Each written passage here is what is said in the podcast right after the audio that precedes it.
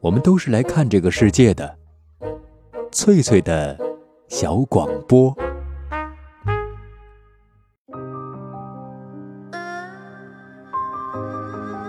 大家好，这里是翠翠的小广播，我是翠翠。本期节目我们继续分享老舍的长篇小说《整红旗下》。小说第一节写道：主人公我出生在腊月二十三，中国民间送灶王爷上天的时候。现实中，老舍先生真的就出生在这一天，这天刚好也是立春日，因此老舍的父亲给他取了个名字叫庆春。老舍先生的大名儿就叫舒庆春。成年以后，老舍先生将自己的姓氏一分为二，给自己取了个名字舍鱼，老舍这个笔名儿也因此而来。一个“舍”字，很有些舍生忘死、大义凛然的味道。这是否暗示了他后来的悲剧性命运呢？我们都知道，老舍先生最后是沉湖自尽的。一个人选择用这种方式结束自己的生命，一定是心中感到了某种悲哀、某种彻底的绝望。但事实上，老舍并不是一个生性悲观的人，恰恰相反，在他身上突出的体现着一个老北京人所特有的乐观与幽默。这里，我想给大家讲一个老舍的小故事。一九三零年，当时的左翼刊物《现代文学》遭到当局封杀，主编赵景深改办另一份刊物《青年界》。很多作家不了解情况，一时之间稿源很成问题。赵景深写信向老舍求助，落款时写了一个大大的“赵”字，并用圈儿圈起来，意思是赵某被围，要老舍快发救兵。老舍很快回了一封信：“景深兄。”元帅发来紧急令，内无粮草，外无兵，小将提枪上了马，青年盖上走一程。待马来，参见元帅。带来多少人马？两千来个字儿，还都是老弱残兵。后帐休息，得令。正是旌旗明日月，杀气满山头。祝吉祥，复臭文一，帝舍于鞠躬。这封信就很能体现老舍乐观的天性和幽默俏皮的文风。今天我们说老舍先生是一位杰出的语言文学大师，很重要的原因就在于他的这种独树一帜的语言风格。在《整红旗下》这部长篇小说的开头部分，我们就已经可以领略到老舍非常鲜明的语言风格了。比如说，他描写大姐婆婆的长相，不说她长得如何难看，而是说她打扮起来的时候，总使大家都感到遗憾。她的两腮多肉，像两个装着毒气的口袋似的。去看见过阎王奶奶的人说，当阎王奶奶打扮起来的时候，就和盛装的大姐婆婆相差无几。读到这些的时候，我就忍不住想笑，而且马上就会在脑海中勾勒出大姐婆婆的模样。鲁迅先生曾经说过：“幽默既非国产，中国人也不是长于幽默的人民。”但老舍先生是个另类，他的文字中天生有一种很幽默的东西。但是老舍先生的幽默绝不仅仅是调侃和说俏皮话儿，更多的时候是一种身处逆境时的乐观，一份洞晓世事之后的通达。他自己也说过：“嬉皮笑脸并非幽默，和颜悦色、心宽气朗才是幽默。”我自己读老舍先生的作品，从他幽默的文字中读到更多的是一种温暖，一种内心的平静，一种悲悯的情怀。想想看，人活在世界上本来就已经有很多的痛苦了，为什么还要板起脸来说话呢？有人说老舍是喜剧天才，我倒觉得他是一位真正的悲剧大师，只不过使用的是喜剧的外壳。《整红旗下》这篇小说的时代背景是一九零零年前后，老舍的父亲是守卫紫禁城的骑兵。就死在八国联军攻打北京城的战斗中。可以说，老舍在很小的时候就经历了国破家亡的巨大伤痛。我想，他的内心一定是苦涩的。然而，他却以一种轻松、幽默、从容不迫的笔调来书写这段在一般人看来充满了国仇家恨的历史。我认为，这是作为一个作家非常了不起的地方。面对人生苦难，特别是遭受外敌侵略，以致山河沦陷、家园破碎，很多作家都会显得很激愤，写出来的文字要么痛不欲生，要么想投枪和匕首。但老舍先生不是这样，我就是不让你看到我的痛苦，我把我的痛苦用笑脸、幽默包裹起来。我认为这是在面对生活苦难时。比激愤、流泪更重要的品质，是一种真正的坚强。用老舍先生的话说，幽默也是一种力量。在《整红旗下》里，我们还可以看到更多这样幽默的力量。接下来，书归正传，我们继续欣赏老舍先生长篇小说《整红旗下》的第二节：大姐和她的公公婆婆。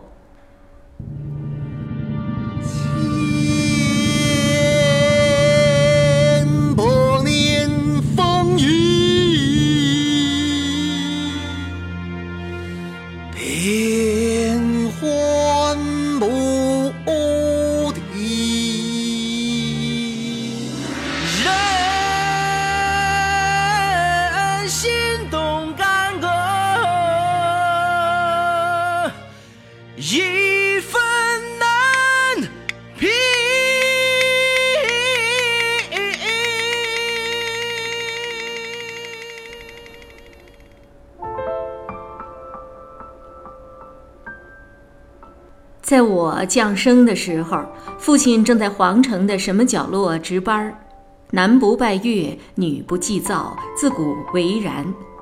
姑母是寡妇，母亲与二姐也是妇女。我虽是男的，可还不堪重任，全家竟自没有人主持祭灶大典。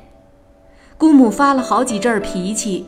他在三天前就在英兰斋满汉饽饽铺买了几块真正的关东糖。所谓真正的关东糖，就是块儿小而比石头还硬，放在口中若不把门牙崩碎，就把它粘掉的那一种，不是摊子上卖的那种又抛又松，见热气儿就容易化了的低级货。他还买了一斤什锦南糖。这些他都用小钢盆儿扣起来，放在阴凉的地方，不叫灶王爷与一切的人知道。他准备在大家祭完灶王，偷偷地拿出一部分，安安顿顿地躺在被窝里独自享受，即使粘掉一半个门牙，也没人晓得。可是这个计划必须在祭灶之后执行，以免叫灶王看见，招致神谴。全家居然没有一个男人，他的怒气不打一处来。我二姐是个忠厚老实的姑娘，空有一片好心，而没有克服困难的办法儿。姑母越发脾气，二姐心里越慌，只含着眼泪，不住地叫姑姑姑姑。幸而大姐及时的来到，大姐是个极漂亮的小媳妇，眉清目秀，小长脸儿，尖尖的下颌像个白莲花瓣儿似的。不管是穿上大红缎子的长衣，还是蓝布旗袍，不管是梳着两把头，还是挽着旗髻，她总是那么俏皮利落，令人心旷神怡。她的不宽的腰板儿总挺得很直，亭亭玉立。在请蹲安的时候直起直落，稳重而飘洒；只有在发笑的时候，他的腰才弯下一点去，仿佛喘不过气来，笑得那么天真可怜。亲戚朋友没有不喜爱他的，包括着我的姑母。只有大姐的婆婆认为她既不俊美，也不伶俐，并且时常讥诮。你爸爸。不过是三两银子的马甲。大姐婆婆的气派是那么大，讲究是那么多，对女仆的要求自然不能不极其严格。她总以为女仆都理当以身殉职，进门就累死。自从娶了儿媳妇儿，她干脆不再用女仆，而把一个小媳妇当做十个女仆使用。大姐的两把头往往好几天不敢拆散，就那么带着小牌楼似的家伙睡觉。梳头需要相当长的时间，万一婆婆已经起床，大声地咳嗽着，而大姐还没梳好了头过去请安，便是一行大罪。大姐需在天还没亮就起来上街给婆婆去买热油条和马蹄儿烧饼。大姐年轻贪睡，可是出阁之后就练会把自己惊醒。醒了，她便轻轻地开开屋门，看看天上的三星。假若还太早，她便回到炕上穿好衣服坐着打盹儿，不敢再躺下，以免睡熟了误事儿。全家的饭食、活计、茶水、清洁卫生，全由大姐独自包办。她越努力，婆婆越给她添活儿，加紧训练。婆婆的手除了往口中送饮食，不轻易动一动。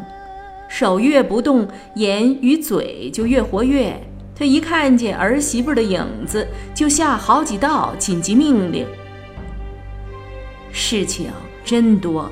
大姐每天都需很好的设计，忙中要有计划，以免发生混乱。出嫁了几个月之后，她的眉心出现了两条细而深的皱纹，这些委屈她可不敢对丈夫说，怕挑起是非。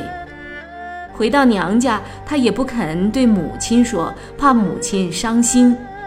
当母亲追问的时候，她也还是笑着说：“没事儿，真没事儿。”奶奶放心吧，我们管母亲叫做奶奶。大姐更不敢向姑母诉苦，知道姑母是爆竹脾气，一点就发火儿。可是她并不拒绝姑母的小小的援助。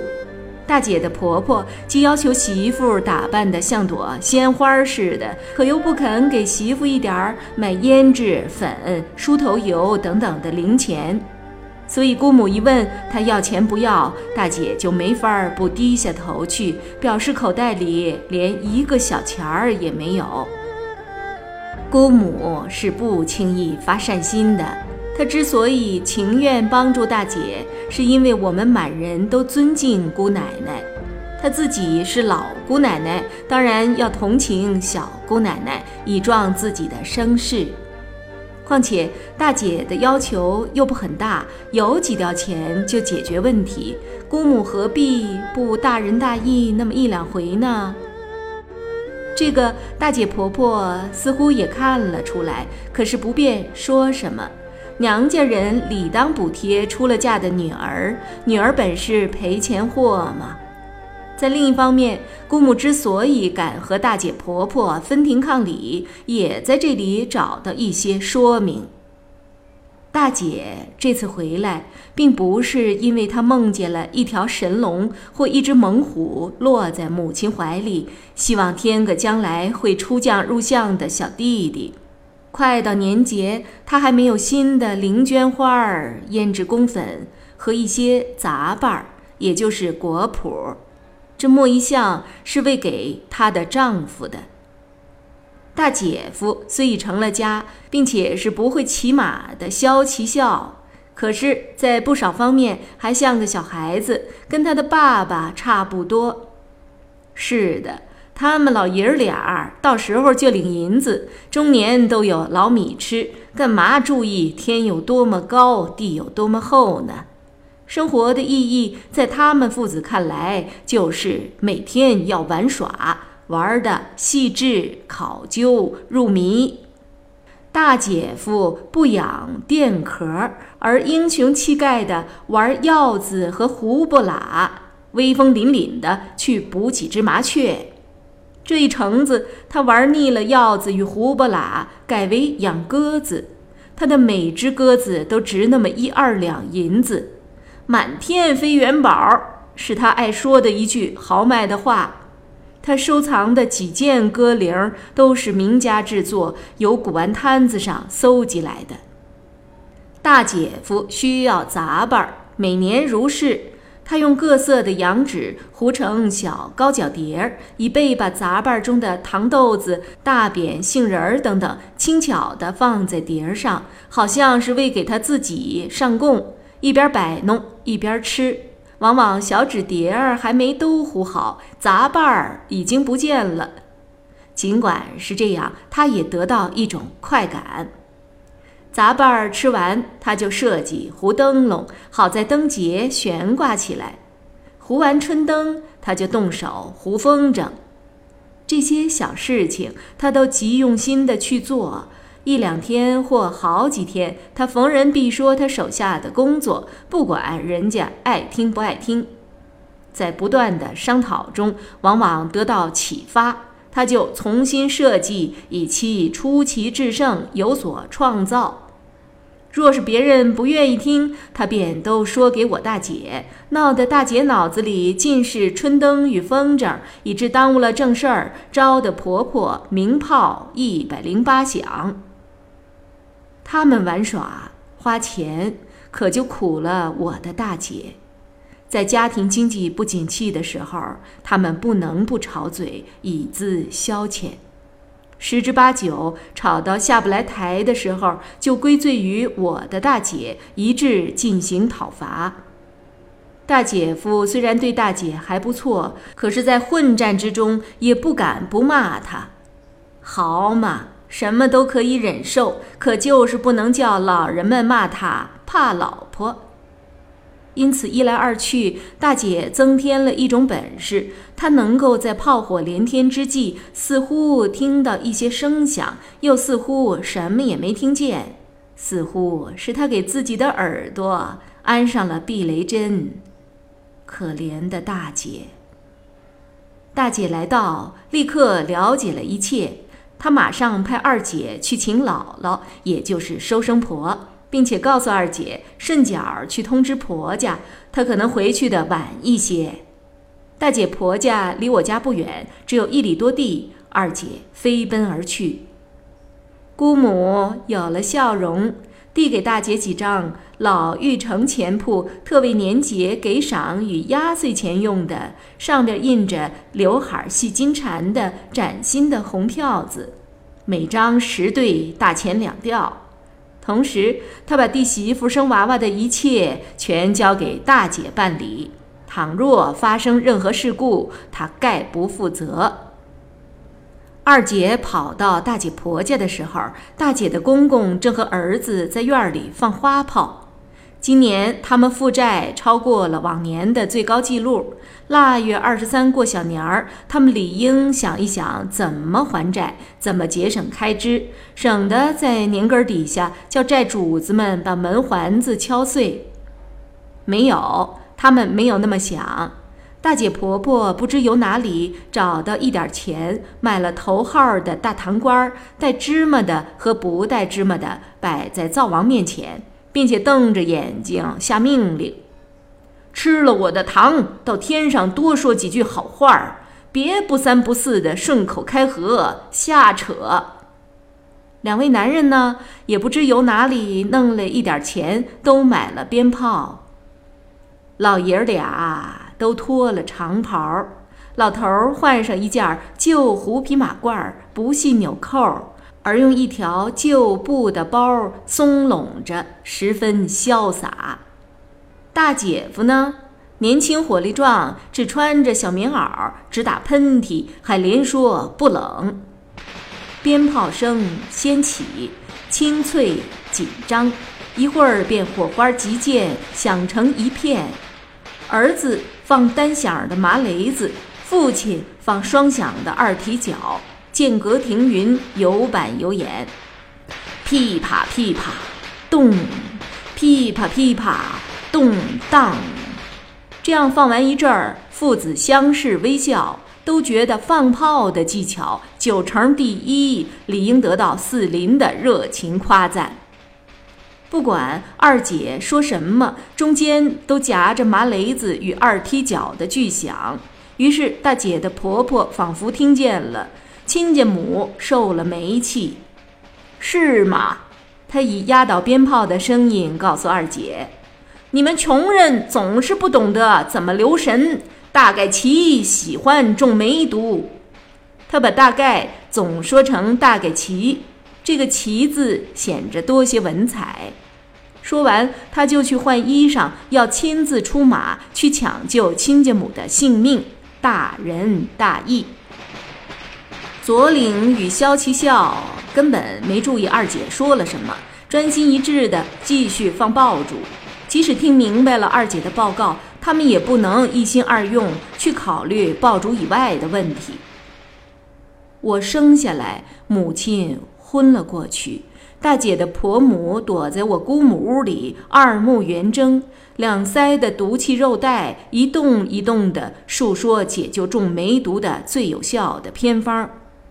姑母老练的点起兰花烟，把老妪烟袋嘴儿斜放在嘴角，眉毛挑起多高，准备挑战。偏方治大病，大姐的婆婆引经据典的说：“生娃娃用不着偏方。”姑母开始进攻，那也看谁一生娃娃。大姐婆婆心中暗喜，已到人马裂开的时机。谁一生娃娃也不用解煤气的偏方儿。姑母从嘴角撇出乌木长烟袋，用烟锅子指着客人的鼻子。老姑奶奶，大姐婆婆故意称呼对方一句，先礼后兵，以便进行歼灭战。中了煤气就没法生娃娃。在这激烈舌战之际，大姐把我揣在怀里，一边为母亲的昏迷不醒而落泪，一边又为小弟弟的诞生而高兴。二姐独自立在外间屋，低声的哭起来。天很冷，若不是大姐把我揣起来，不管我的生命力有多么强，恐怕也有不小的危险。